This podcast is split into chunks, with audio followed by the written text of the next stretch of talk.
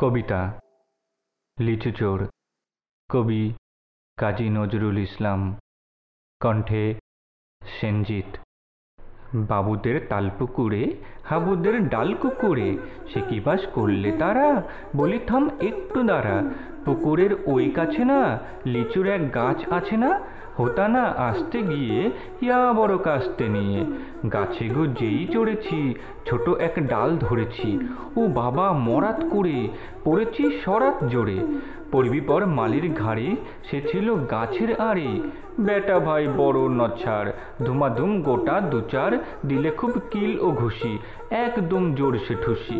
আমিও বাগিয়ে থাপড়, দে হাওয়া চাপিয়ে কাপড়, লাপিয়ে ডিঙুনো দেওয়াল, দেখি এক ভিট রে শেয়াল। সে কি ভাই যায় রে ভুলা? মালির ওই পিটুনিগুলা? কি বলিস? ফের হপ্তা? তওবা নাক খপ্তা শ্রবণ পডকাস্ট। শুনতে থাকুন, সঙ্গে রাখুন।